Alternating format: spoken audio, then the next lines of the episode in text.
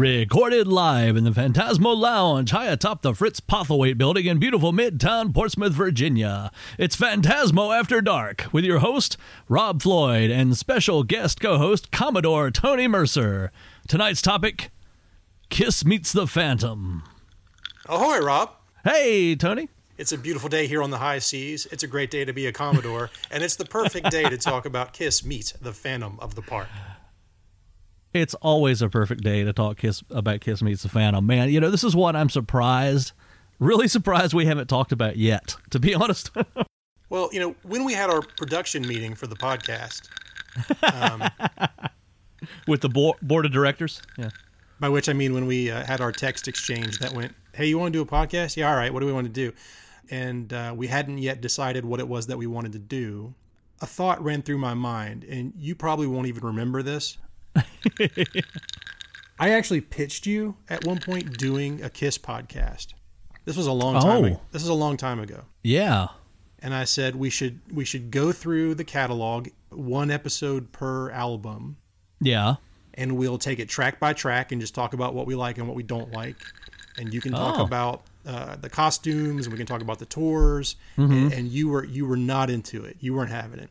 Now i think really? Yeah now we hadn't done a podcast at all at that point yet. Oh okay. This is in the way back way i back. think okay. i think if you flash forward after you had got your feet wet in the podcast game it might it might have been a different story but yeah. So this was actively on my mind and then you uh, sent me a text and said how about kiss meets the phantom of the park? Yeah.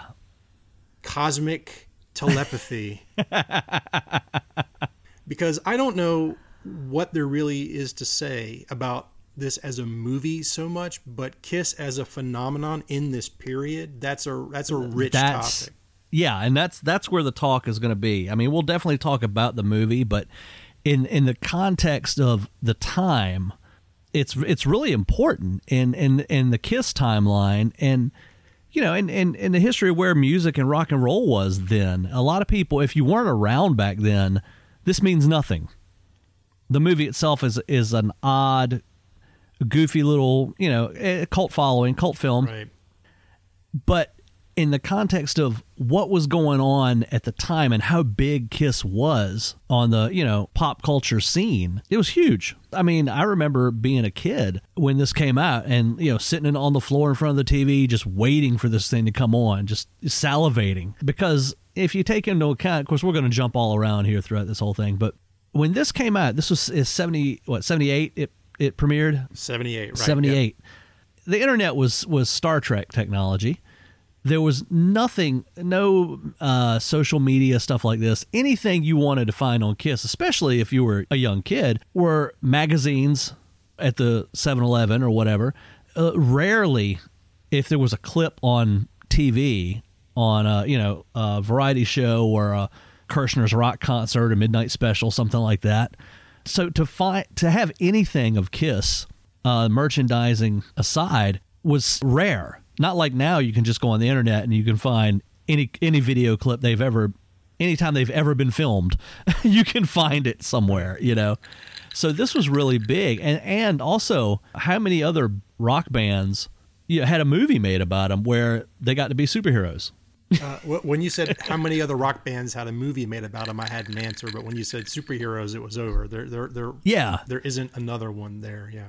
Yeah, I mean, you know, there were concert films to be sure, and then there was the odd film like the Sergeant Pepper movie, which I guess you could make an argument that they were kind of superheroes in that. But uh, this was a you know a made for TV movie, a big event when there were only three channels plus UHF on TV. There weren't you know 100 million channels, so this was a thing that a lot of damn people saw. And we're looking forward to because you know, like I say, it's hard to explain to anybody nowadays who wasn't a teenager or a young kid back then what bands were like and what the music scene and everything was like back then because it's totally n- nothing like that today. Yeah, to your point about information about the band not being as readily available as it would be decades later. I did have a note here about uh, whatever you think about this movie. You have a couple of songs worth of pro shot concert footage. Yeah, and, and, and you mentioned uh, like Midnight Special or, or uh, rock concert or whatever. Yeah. But for Kiss, by the time you get to the Destroyer stage, or by the time you get to the Love Gun stage, you might get a clip on the news, but you're Yeah. not getting a full set on television. Not that I'm aware Oh. of anyway. No, no. So there had to be some thrill simply in that aspect of it to, to get a, a few songs worth of very well shot performance footage in the movie. Oh yeah, yeah. I mean that's and that is the highlight of the of the film is the live concert footage because that's where they shine. I mean that's what they were known for was their big sh- out of this world in your face show. And that is like I said, that's definitely the highlight of the movie.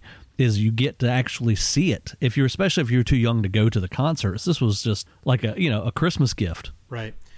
And uh, to set the stage for what was going on with the band at this point, it's 1978, so it's after Love Gun and it's after Alive 2, but it's uh, before this debuted before the four solo albums were released. So it's right before the solo albums were released, and then uh, uh, we have Dynasty the next year in '79. Yeah. So so that's the chronology here. So Yeah. so you're coming off of a very successful, beloved, still hard rock album at this stage with Love Gun. Yeah. And, yeah. and you're and you're headed into the bizarre experiment of w- of what goes on in the solo albums, but uh, you're right in that in that middle spot here. And in a way, the way of thinking about the band that we'd see manifest in the Dynasty era really starts here. Yeah. It starts Yeah. here. As, as them being thought of as, a, as an attraction for children, essentially, and, Yeah. and and less as a serious hard rock band. Yeah, and this was, uh, you know, probably at the peak of their popularity. This is right when they were on top of the world. They were probably the most well-known rock band in the world, and everybody was a Kiss fan at this point. Just about. This is just before, like you say, just before the Dynasty era, where they tipped the scales and they started the popularity started to wane after that. But here, and again, I, you know, I keep going back to you don't it's hard to explain to people how just how big they were at this time. Because they get a lot of uh, flack from music snobs and people who aren't fans too especially nowadays when they've kind of become a nostalgia act sorry to say. Still my favorite band of all time. But back then you couldn't go anywhere without seeing kiss on something a magazine anywhere you went uh, somebody wearing a kiss t-shirt somewhere i mean you know they were just huge they were so big that when somebody said, "Hey, you want to make a movie and be superheroes and have it on TV?" and they said, "Yeah," they thought it was a great idea, and it turned out it really wasn't a great idea. To your point about the merchandising and not being able to go anywhere without seeing Kiss. yeah, I was thinking about this while I was watching the movie. The Beatles had ridiculous merchandise. yeah, Their faces were on everything. And I think it's true to say that Kiss saw themselves as something like that. That was the model that they wanted, right? They wanted to be Paul, Gene, Ace, and Peter, Yeah. like John, Paul, George, and Ringo. Each individual character in the band being recognized as an individual, and there being all of the the image and the merchandise and the and the what have you to go along with that. Now you also have the Marvel comic book and this very silly movie that we're talking about, and the, the face paint and all these other things. I think that don't make it a, a, a direct comparison to what went on Yeah. with the Beatles in the Fab Four era. But I, I still think that uh, after the '60s, after that Fab Four era, something changed in in rock and the perception of rock music and, Uh-huh. and the the tone of rock journalism that was very that was very hostile to this was very hostile to rock bands that had Oh, yeah. balls and things of that nature you have this you have this sort of sincerity integrity pretense that is dominant in rock Mm-hmm. journalism for example in the 70s that is that is doing no favors to this band and and and keeping in mind that those types were not supportive Oh, of this band going back to the very beginning. So it's not as though the journalist turned on Kiss when the Phantom of the Park came out. But it is interesting to me to consider the the heat that they took pretty much from the beginning for the way they went about things. And to wonder if in the era of Paul Revere and the Raiders, for example, it would have been such a big damn deal if it would have been so offensive to the the rock intelligentsia. Do you see what I mean? yeah. Oh yeah. Well, because I mean, the Beatles made what four movies during their career there, Yeah. and theatrical Well, films. yeah. and you know, good, bad, indifferent, whatever people think about them, they were a success. And I don't think that they got a lot of flack for just doing it because uh, the they were so popular. But like you said, it took a turn uh, in the '70s the way rock journalists and people viewed bands and things. Well, you know, I, I don't know that I, I would want to compare Phantom of the Park directly to A Hard Day's Night. I mean, that that's probably not a very good idea, but, but yeah. But the point stands nonetheless. So, Hanna Barbera produced this film. Indeed. What were they thinking? Who thought that would be a good idea? Yeah, there was they were looking for every avenue or looking at every avenue of merchandising back then. And I remember reading somewhere in a magazine whether it was true or not, one thing they were even looking at was a Saturday morning Kiss cartoon at one point, uh, which never materialized. So maybe that's where the connection to Hanna Barbera came from, was from those from those meetings. Ah, uh, that makes sense. Yeah, I don't know the answer to that, but I was curious how that came about, and again, asking myself the question: Who on earth thought that would be a good idea, and what had Hanna Barbera ever done to convince anyone that it would be a good idea for them to produce this thing? I looked it up to see if uh, if Hanna Barbera had done much live action at this point. Uh, and the answer to that is they'd done some, not a great yeah. deal, but but some. But in their list, in their filmography, if you will, the thing that really stood out to me was Banana Splits in Hocus Pocus Park. Oh. Which I believe was from 1972. That's Banana Splits in Hocus Pocus Park. I am not aware of that. Of course, I know the Banana Splits, but I'm not aware of that particular film. I've never seen it, but it, it was on their on their uh, filmography on the wiki, and you know what I thought as soon as I saw wow. that. I was thinking, the theme park thing worked well for the banana splits. Why not put this rock band in the same situation? Yeah, yeah. And well, you know, and if you notice that they're in one scene where they're in Devereaux's lab, there's a couple of mascot heads back on the wall behind him, and one of them is a banana splits head. I missed that, and I'll tell you why I missed that in this viewing. Uh-huh. Uh, so, so you watched the DVD, right? Yeah, yeah. I'll, I, we'll go into that in a minute. I'll tell you which version and all I watched, but yeah. Okay. Well, when we talk about versions, I'll uh, I'll finish this thought. But I actually watched it on a, on a, on a much smaller screen than my television, so I probably missed some visual. oh, there. okay, yeah. One of the things there was, I think it was Fleegle, the Banana Splits leader. It was hit the head to that costume, and also in another shot was a head from one of the mascots the, from the Hair Bear Bunch costumes. There's a 70s cartoon for you. Oh my. Oh, real quick, I got to say real quick. We, we said that we earlier that we had a request to actually do this one, and yeah, we did. Greg requested this, and so this is for you, Greg, if for nobody else. Uh, this is your fault. So anyway, back to what we are talking about. um, the version that I watched is the European theatrical version that they released after it was broadcast on TV in the United States. Uh, it was called Attack of the Phantoms, and that's on the Kissology box set, Volume Two. It has that complete, uh, the European film version, Attack of the Phantoms. Uh, I have not watched the original broadcast version, Kiss Meets the Phantom of the Park, which I do have on VHS, by the way, big clamshell box. uh, I haven't watched that in a lot of years, but watching this version, I do remember, I did notice uh, quite a few differences in it. And then I had to, re- of course, I had to read up on it a little bit to make sure I was thinking right in the differences. The major difference the, is the music. In the broadcast TV version, during most of the fight scenes and you know the walking around and stuff, it's that Hanna Barbera cartoon fight music, stock music. Yeah, which is which right. is one of the things that really kind of makes it give it that a goofy reputation. Because if you watch the European version, all the incidental music and every and the fight music is actual Kiss songs, and right. you can tell that this was released like a year or months after because most of the music is from the solo albums. Right, right.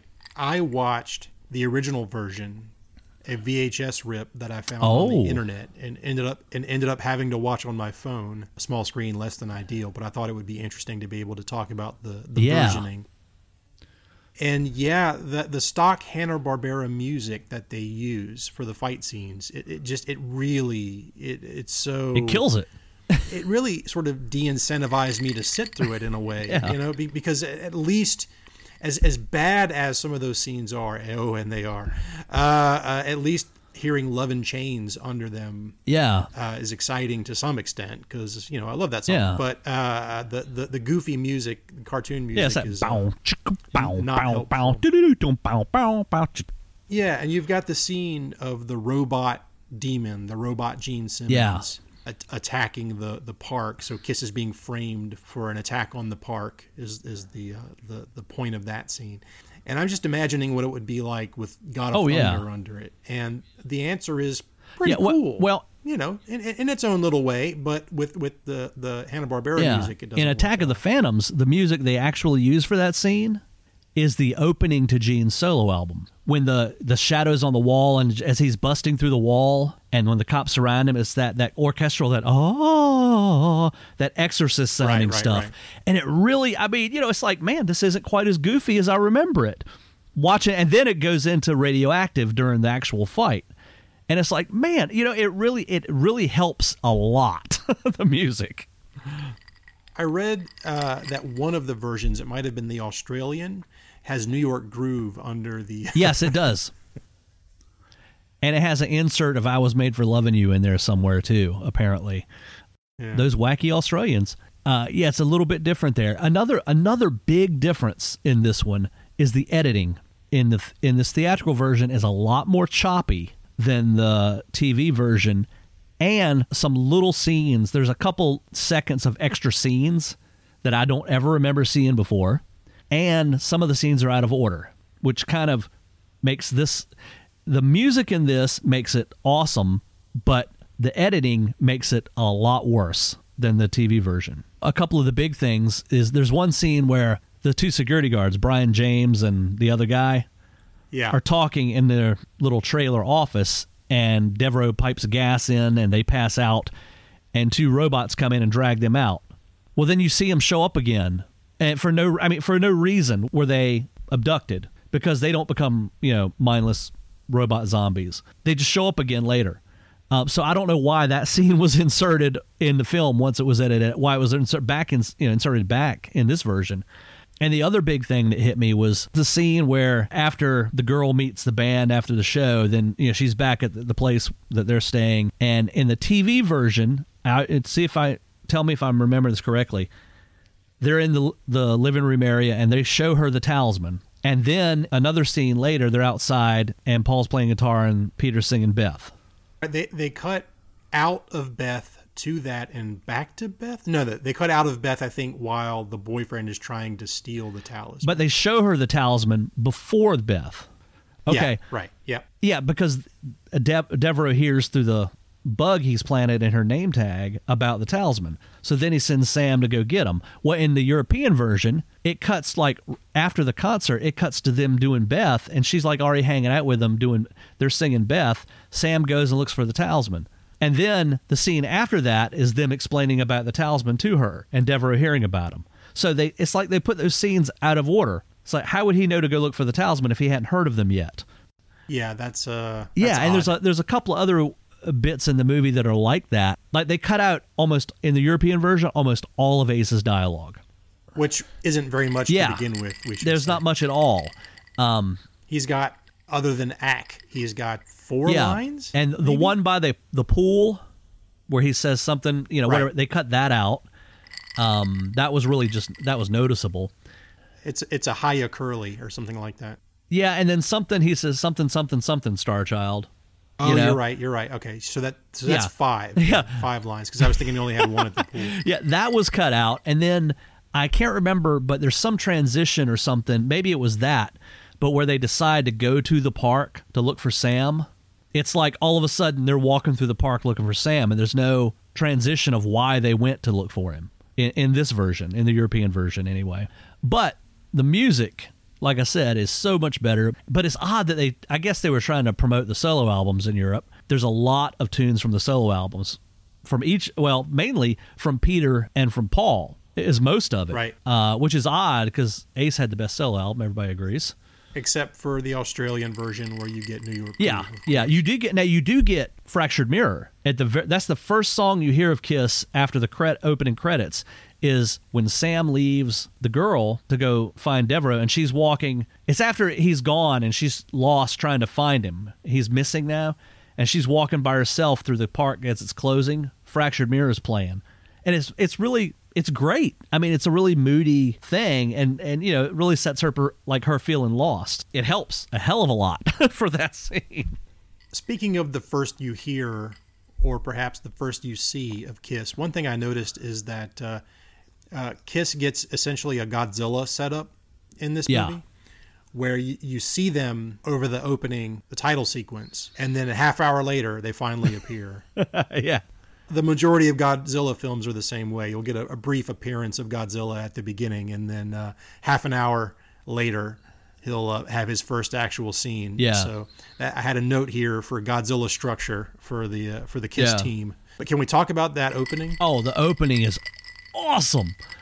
It's cheesy as hell, but it's awesome. I mean, you know, it starts off with, of course, this rock and roll all night has got to be the tune, and with them green screened over scenes of the rides in the park at night. I mean, the highlight of it is Gene looming over the roller coaster like Godzilla. That's the coolest part. The rest of it, of them like floating around on the the ride cars and and stuff. Well, Gene menacing the roller coaster, that is most definitely the best part. But let me tell you about the two favorite, my two favorite parts, which are the worst parts. One is Peter drumming in the air, just sticks flying around over nothing. Drummers get the short end of that stick. You know, Yeah. it's like air drumming that never looks good. No one can No. pull that off, right? It looks like he's conducting. Another one is of Paul performing in his uh, inimitable Paul style, who decides that what he really needs to give us is a turn and wiggle of the butt. He shakes his ass for Yeah. us in the opening. And you know what that makes me think of? Gene and Paul, of course, have their their stock topics, their stock sound bites that they like to get into uh, for Yeah. interviews. So we wanted to be the band we never saw. That's one that they go to a lot. But one interview, I can't remember which one, with with Paul, where he says we wanted to be the band we never saw, and he he goes on to explain that he would imagine while he was performing he would imagine himself in the audience. Yeah. and and and, and he would ask the audience paul what he wants to see. And so audience paul in the mind of performing paul would actually be directing performing paul and telling him what to do. And he uh-huh. would say okay now i want to see you kick all right now turn and shake your ass Yeah. And that always bothered me because I mean, uh, let's just assume that Paul here is trying to imagine what the young ladies in the audience might want to see. Yeah. And that's why audience Paul directed stage Paul to turn around and shake his ass and not that, you know, audience Paul would have been uh, watching the Who perform and thinking if only Roger Daltrey would turn and shake his ass. The trouble with all of this is that Paul is not a particularly skilled ass shaker. So it's it's, it's as as is evidenced in the opening of Kiss meets the Phantom of the Park. Uh, I, you know, I've really never given that that much thought before. Thanks for that. Look, I, I, I'm comfortable. You know, I, I wouldn't request that a man shake his ass for my amusement, but I'm perfectly comfortable judging the, skill level involved. And Paul, Well, skill is it's- skill. It's you know mediocre at best. Well, let's get off of Paul's ass for a minute. And uh, how about that last shot of them standing on the fountains, and then that's set, setting their their supernatural, their superhero powers that they can walk on water. uh, Right at the end of the credits, there. You know, speaking of their supernatural powers, and I don't mean to change the subject, but we probably should point out that this is after the Marvel comic book. Yeah.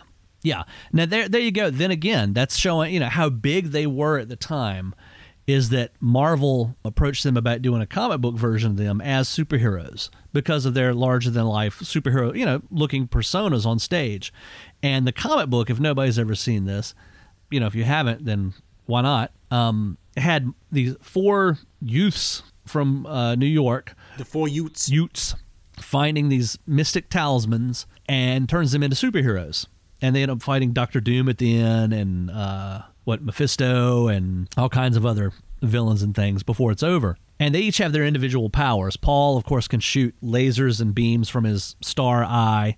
Peter is super agile and acrobatic and can fight like you know Daredevil. Ace can shoot lasers and vibrat- has vibratory powers from his hands, and he can thumb like he's hitching a ride and teleport the entire band away. And of course, Gene can fly and is super strong and breathes fire. That's basically it for their powers and all. They also did a second comic a year later. Uh, the first one they had the destroyer costumes. The second one they had the love gun costumes like they have in the movie here, and it was just built on that and you know did more. And this is capitalize, like you said, was capitalizing on that, on the popularity of that comic book. It's interesting to me that the movie almost assumes familiarity with the comic in that the comic introduces the idea of the the talismans and of the band becoming superheroes, but the, the movie doesn't bother. They have talismans, they have superpowers, they are superheroes. Why you'll never know. They're also a rock band. Deal with it. Yeah. Right. Does Kiss Meet the Phantom of the Park potentially take place in the Marvel universe? Well, you know, it could. and does anyone care? Why not? No, and you know, and that's the thing. That's that's that's touching on a, a point that I bring up with, with superhero movies a lot. You know, you're watching this movie. You're obviously a Kiss fan already watching the film. Even if you're watching out of curiosity, you have some familiarity with Kiss at at this time, at the time it came out. Okay, like you said, there's no origin, there's no why. You just go in. It's Kiss. They're a rock band, and they got superpowers, and you're ready for the rest of the story. You don't give a shit about an origin. You want to see the action going on. You want to see Gene breathe some fire. You want to see Ace shoot some lightning out of his hands. You know, you want to see him fight some bad guys and play some rock and roll. You want to see don't- Paul Stanley do a Rudy Ray Moore style kung fu pose. Exactly. Poor Paul. which which he does, complete with awesome facial expression. Rudy would have been proud. oh, it was that was that was painful to watch again. If Rudy could have been bothered to watch Kiss Meets the Phantom of the Park, he would have been proud. indeed, indeed. But you know, that's my big problem with a lot of the superhero movies now is whenever they bring a new actor in, they have to reboot the franchise and they got to do the origin again. You know, it's like how many origins have we had for Batman or for Superman or Spider-Man? Who in the world does not know their origin already and didn't know even beforehand?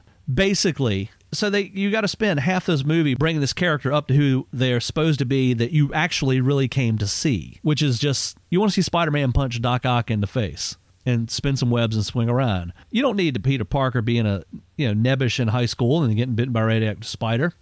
Everybody knows that.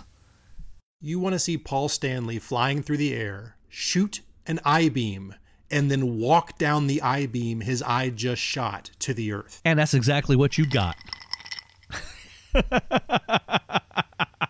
but you know, I mean, for all its for all its faults, at least it did that. It just jumped right in and we went with it. It didn't try to do any build up or, or setup of what, where, and why because nobody cared. You wanted to see the action. You wanted to see the costumes move around, you know, and that's what you got. Now, talking about the the plot of the whole thing, I guess we should mention that what it was about because we kind of skirted around that so far. The movie opens up at Magic Mountain Amusement Park, and apparently it's the movies version of Magic Mountain because uh, Anthony Zerbe is the guy who supposedly built all the attractions and everything there, who ends up becoming the Phantom. He's the big engineer of the thing, and the owner of the park uh, is they're having financial troubles, so they're having a Kiss come play a big concert, which is going to bring in thousands and thousands of do- dollars in revenue to the park. And Anthony Zerbe's character is not happy because a lot of his uh, the funds for his research are being diverted to bring Kiss in, and so that's what's really set him off. And they're to probably put him out to pasture because they say that his animatronic characters and all are old news, pretty much. So he's also developed this new technology. He keeps talking about. He needs more funds to research, and the new technology pretty much turns human people into zombie drones, zombie human robots, whatever you want to call them, Like you do. like you do. And Sam is the is the guy who uh, God, what is the girl's name? The character's name in this? It's already fled me. Yeah. Uh, anyway, Sam and his girlfriend We'll call her Stella. it'll it'll come to me when I stop thinking about it. But anyway, Sam works for Abner Devereaux, Zerbe's character, and he leaves her in the middle of the park to go check with Zerby to see if he's needed anymore that day or whatever. He doesn't come back. She's freaking out, can't find him. They were supposed to meet the, I guess later on. She goes to the Kiss show and there it's the backstage area and somehow she gets past the gate and the security guys are arguing with her she can't go any further kiss sees her paul fires his hypno laser beam out of his eye and it hits the security guards and her and freezes them in their spot and they talk to her and paul says something like sam's still in the park and then kiss leaves and then at some point sam has taken a bunch of pictures of kiss devereaux is building robots of kiss the girl uh, gets meets up with Kiss and gets their help to find Sam. They go in the park and fight a bunch of robots, get captured. The next night of the big concert, Devereaux sends his Kiss robots on stage instead of Kiss, and they sing a song called Rip and Destroy to the tune of Hotter Than Hell. Rip, rip, rip and destroy. Which is supposed to incite the crowd to riot and tear the park apart. I know there's supposed to be something technologically supernatural going on there, but I, I, love how the crowd starts booing when they play Rip and Destroy, as though they're offended that they're getting Rip and Destroy rather than yeah. Hotter Than Hell, as opposed to being like, "What is this awesome new take on Hotter Than yeah. Hell? This is a new song we haven't heard. Wow, yeah." Sweet. So it was probably some hip, hypnotism involved also in that with that we're not getting. Uh, yeah. But, yeah. but anyway, so Kiss, uh, and oh, and through the course of Devereaux, the Phantom has stolen their talismans, which is that's how they got captured because he had a, a laser that zapped the talismans and reduced their powers. But they get their talismans back, they get their powers back, they come flying out of nowhere and land on the stage and end up fighting their stuntmen, I mean the robot doubles, and everything ends well at the end. Now, here's something that's kind of cool in the European version. Now, tell me the TV version ends with them she's crying because Devereaux is not answering her and can't save Sam. And Paul reaches up and pulls a little transistor off Sam's neck, right? Right. Okay. And then Devereaux turns around and he's got white hair and looks like he's a statue, right? Yeah. And the, and the movie ends with them going into like rock and roll all night or shout it out loud. Anyway, it ends with them performing. No, shout it out loud is, is at the beginning. Okay, but it the movie ends with them performing, right? Right. Okay, the European version. This is this is a big different part too that last scene where Kiss is standing there and Sam's there and she's crying and Abner's not answering her, Paul looks at the transistor and fires the beam from his eye at the transistor and it sparks and Sam wakes up. And then they turn Abner around, you see him have the long, has the long white hair and he doesn't move. And then the scene fades back to the park with Abner walking under one of the roller coasters to the tune of Mr. Make Believe and kind of grinning and walking away. So was the Abner that turned around on the table in that scene? Was that one of the robots, and he got and he escaped? I, I think that is a, that's a safe bet. So that was kind of cool, actually. So he was the Phantom. Zerbe lives to uh, act another day. Exactly. I have to say, there are moments in Kiss Meets the Phantom of the Park, and let's be clear that you, I'm sure the audience appreciates it, but you just gave this movie way more attention in terms of its story than it deserved, right?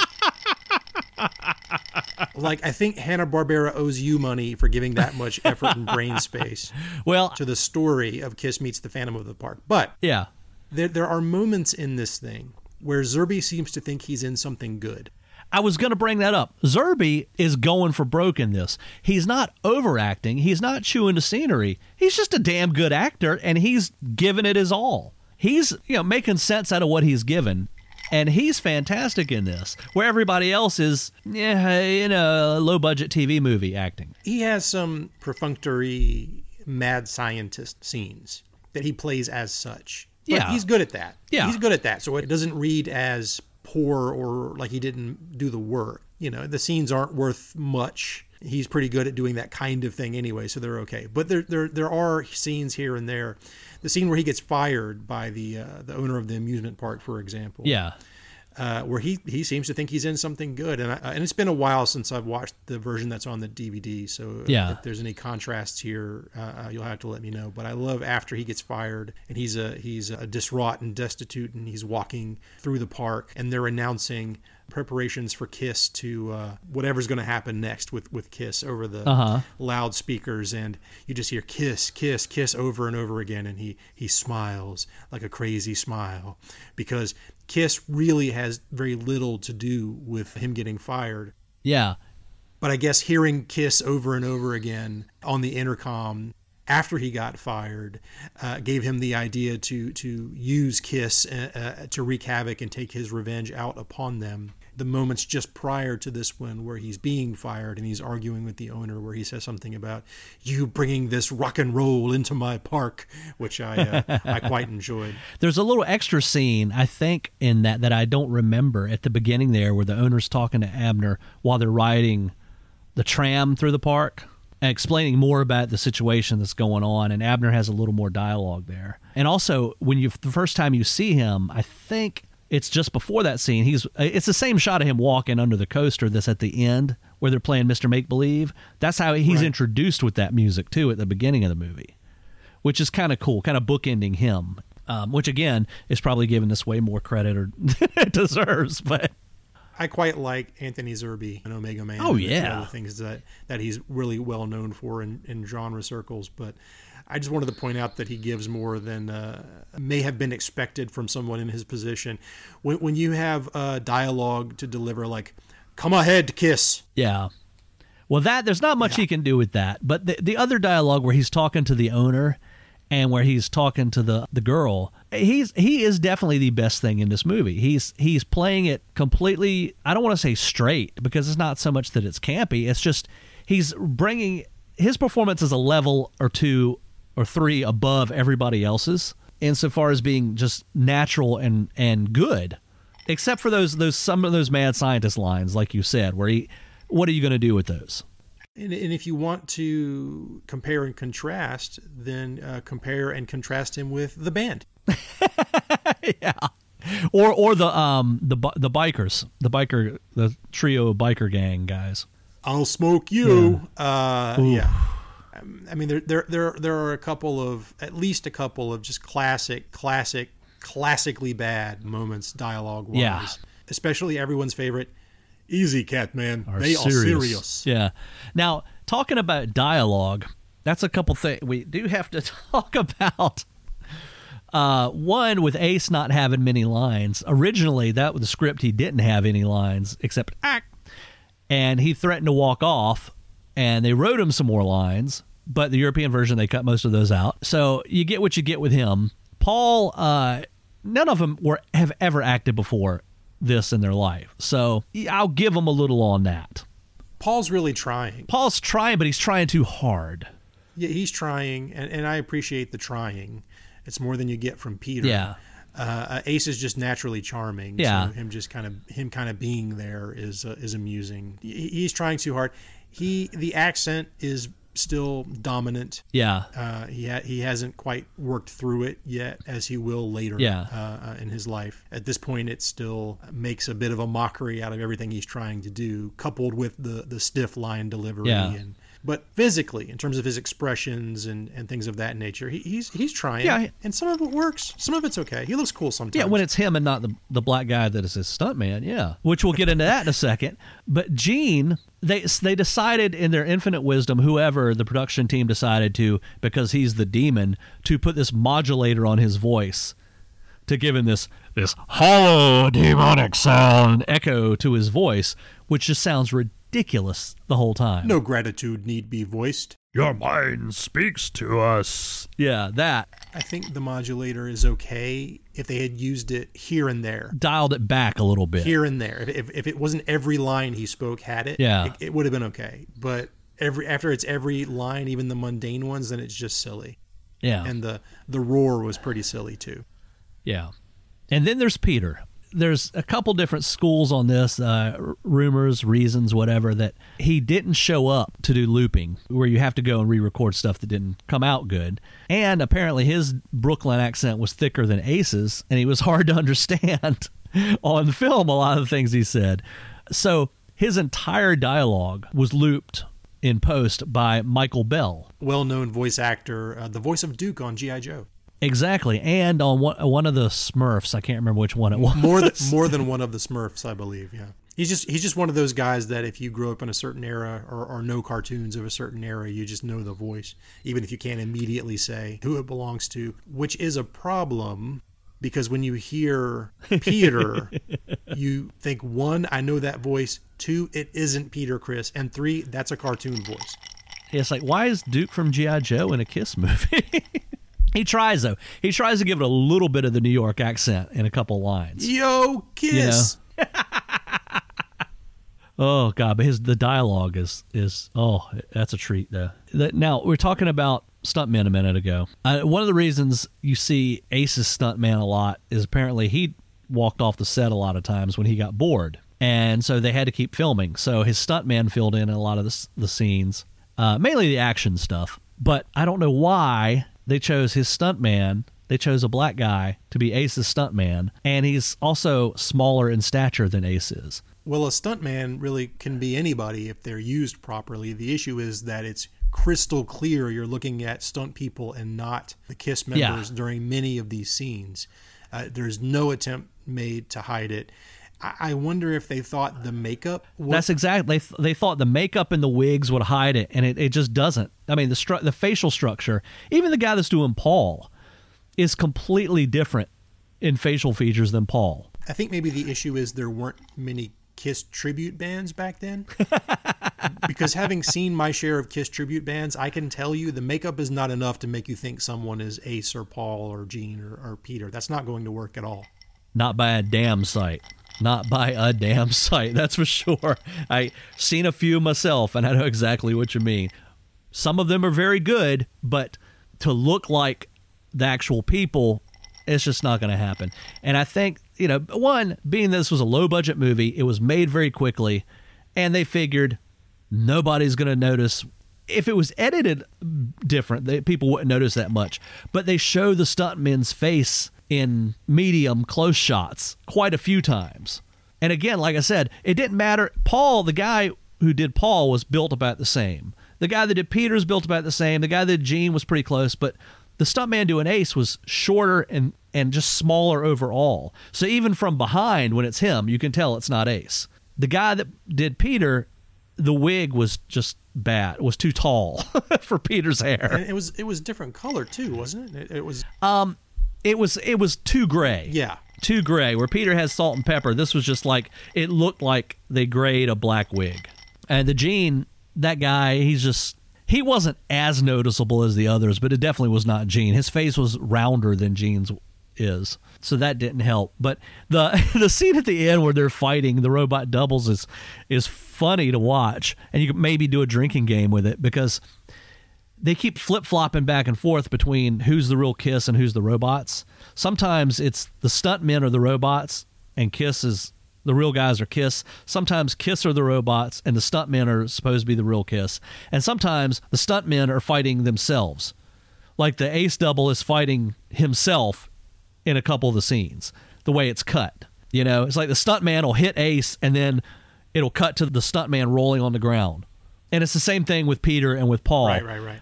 Paul f- switches between being the real Paul and being the robot Paul. And the stuntman does the same thing back and forth a few times. It's, whew, it's something. Now, this thing has developed a, a notorious reputation over the years, and rightly so, for a lot of the things we've said.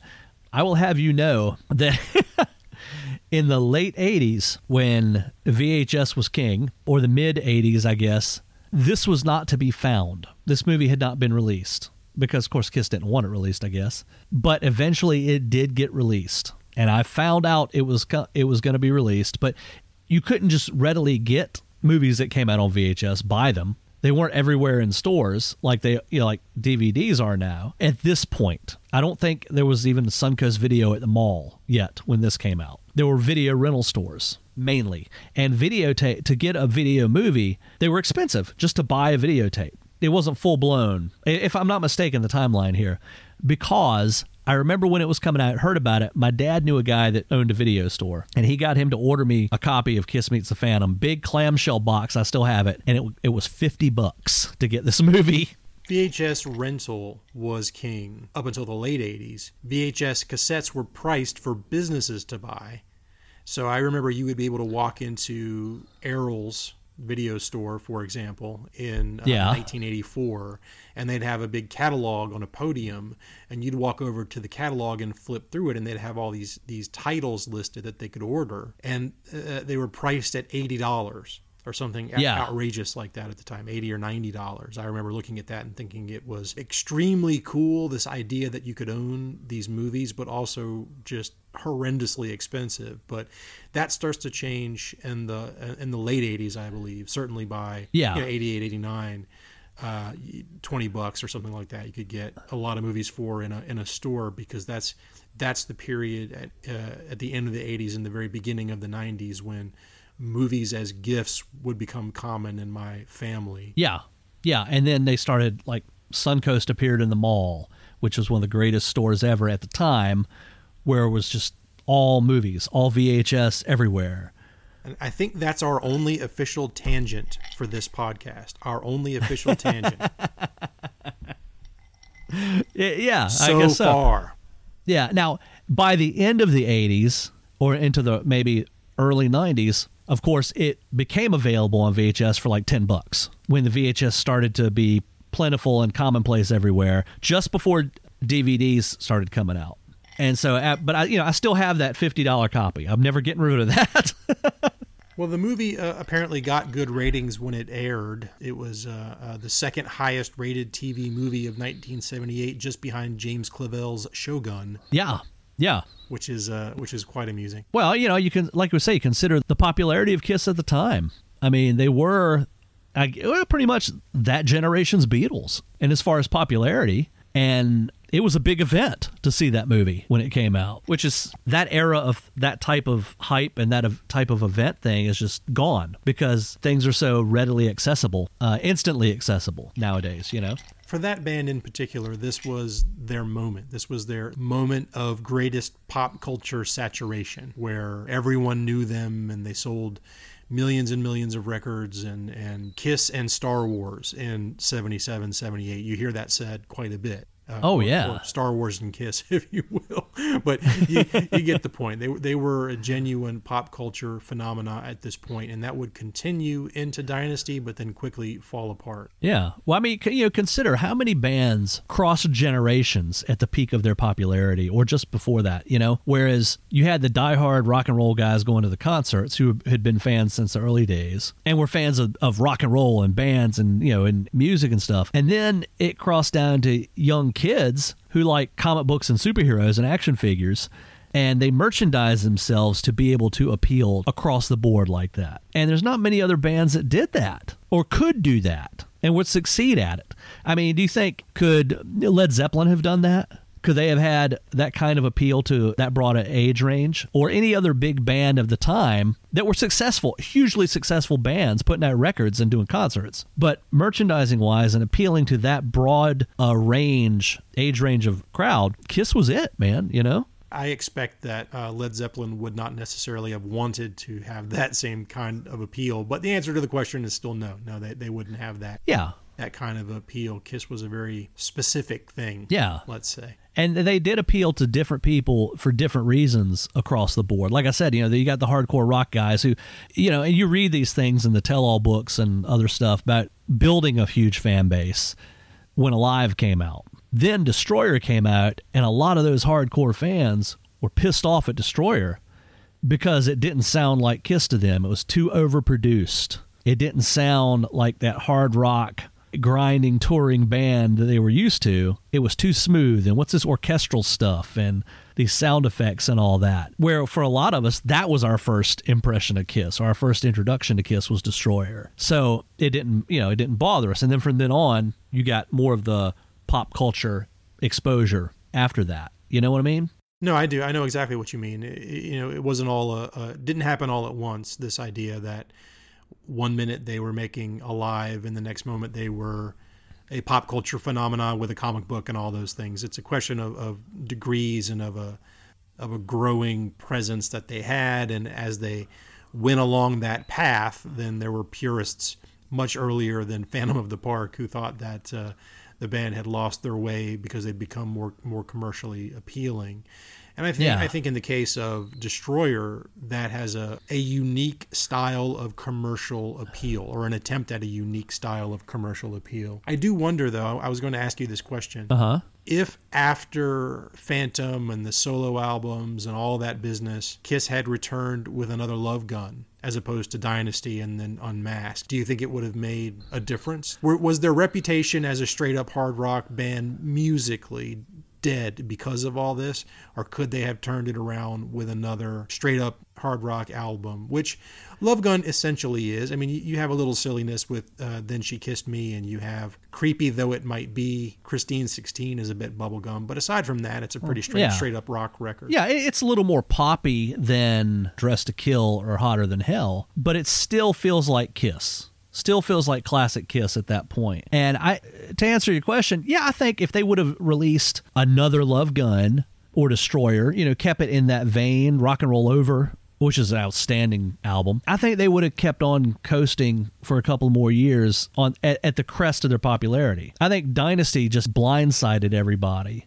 So drastic a difference, which to me, listen to it, it is, but it's not as drastic as Unmasked is. I love Dynasty. Oh, I love it too. I don't have an issue with it retroactively, but you have to imagine if you were a teenager at that time and you had been a Kiss fan all along and, and Yeah. that's where you had landed. I, I do get it, right? In retrospect, it doesn't bother me, and I was too young for it to bother me at the time. I was the right age to find all of this very appealing. Uh, uh, Exactly. Me too. Me too. at that time. So, but yeah, I do think if the band had refocused on a more straight up rock record and touring and, and being a band and, and recovering a bit from the Phantom of the Park uh, experience, let's call it, uh, things might have gone a little bit differently. But following up that whole thing and this whole new reputation as a, as a children's act with a, a disco single probably uh, was not helping them very much, all things considered. Yeah. You know, because then they released Love Gun, then they released the solo albums, and then I guess Double Platinum or Live 2 in there together. What if they would have taken the solo albums, the best songs off of each one of those, and the four of them recorded it as the next Kiss album? Yeah, I think that is exactly what needed to happen. Yeah. Now, if that had happened, we wouldn't have gotten Paul and Ace's albums, which I, I personally cherish. But Oh, yeah. if you take the best, let's say, three songs, hard choice, particularly for Paul's, for me, Yeah. the best three songs off of each of those, you know what? No. Well, no, because we could just take one off of We're gonna say yeah, yeah, yeah. We're gonna keep Peter at one song. But you, okay, this is I'm belaboring the point. You understand where I'm? Where I'm yeah, I know what you're talking about. Yeah, yeah, yeah, yeah. You know, I think that would have been that would have been an interesting direction or experiment or what, whatever you want to call it, to see what would have happened if they would have done that instead of the solo albums. I think the solo albums needed to happen for them as individuals to keep them from breaking up on the spot right then. And of course, everything we've read, that's kind of what the reason they happen is what it said. But it didn't help keep them together because it gave the ones that were having a problem, i.e., Peter and Ace, a taste of doing something on their own and making them think they could be as popular as the full band. Again, going back to having to be around at the time to see the popularity of the band and what they were really like in the pop culture world there there's no way in hell you could do that again or recreate that or, or any one of them could be as successful as the whole band was at that level. And it's just ridiculous to even think it. They were yeah they were definitely on drugs at the time thinking that. Some of them, literally. yeah.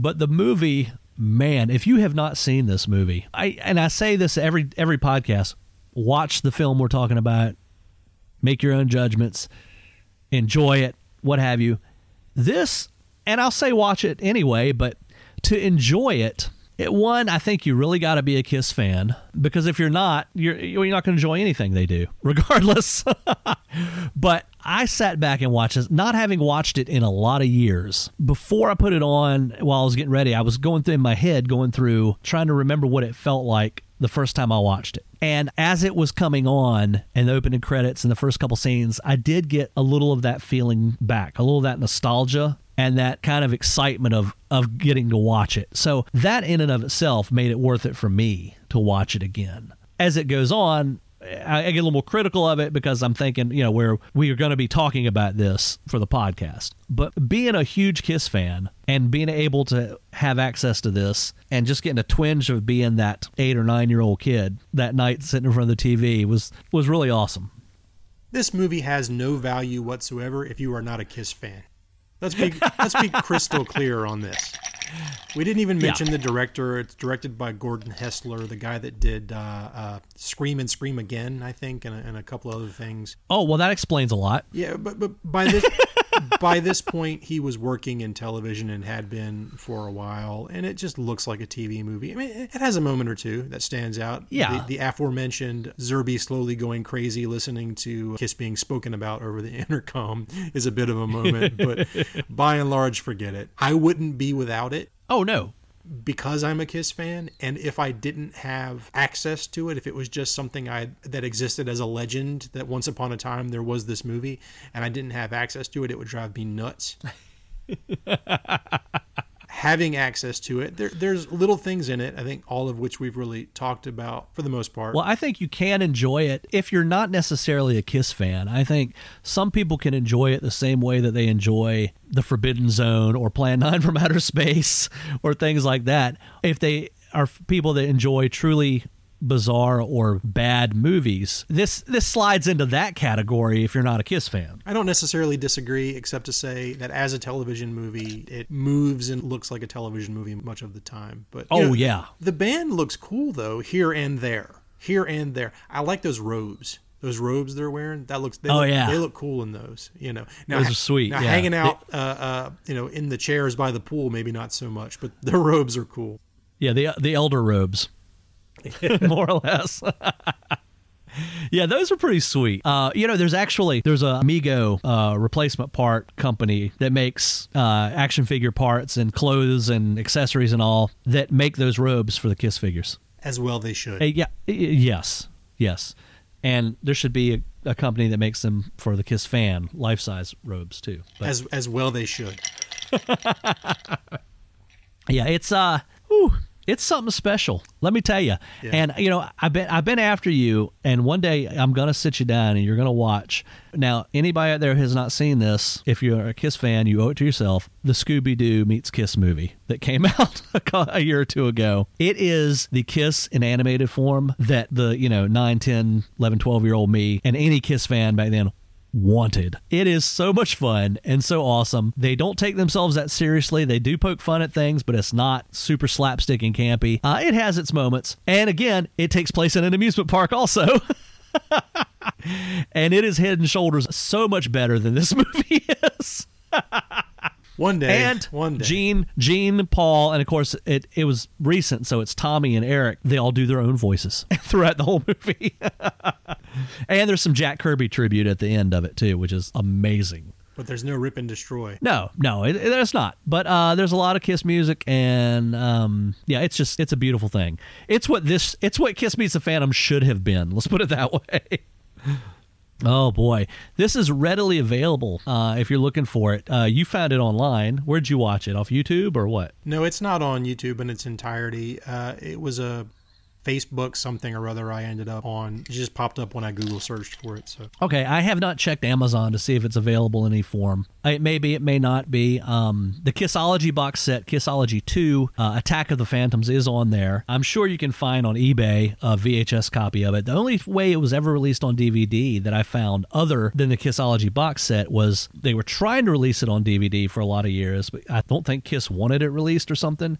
But it got released, but there were some rights issues, so it got pulled. This is a few years ago. So there's a limited number of those DVDs out and about that people have purchased floating. I don't think you'll be able to find one for sale, but and if you do, it'll probably be real expensive. So the Kissology box set is probably your best bet at this point. Indeed, Yeah, unless you've got a, unless you have you know still have a VHS machine and you may be able to find a because there were a lot of that those ten dollar copies floating around at one when they came out. Um, so there are probably still a bunch of those floating around if you if you want it on VHS. But other than that, that's about it. that's about it. So uh, I don't know. You got anything else on this? I, I'm spent. I'm good.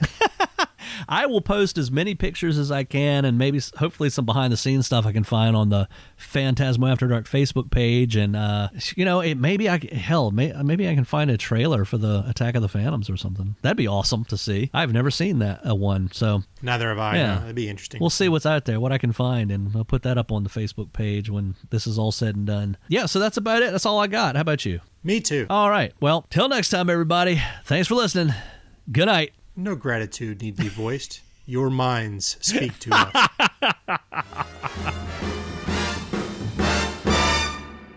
Well said.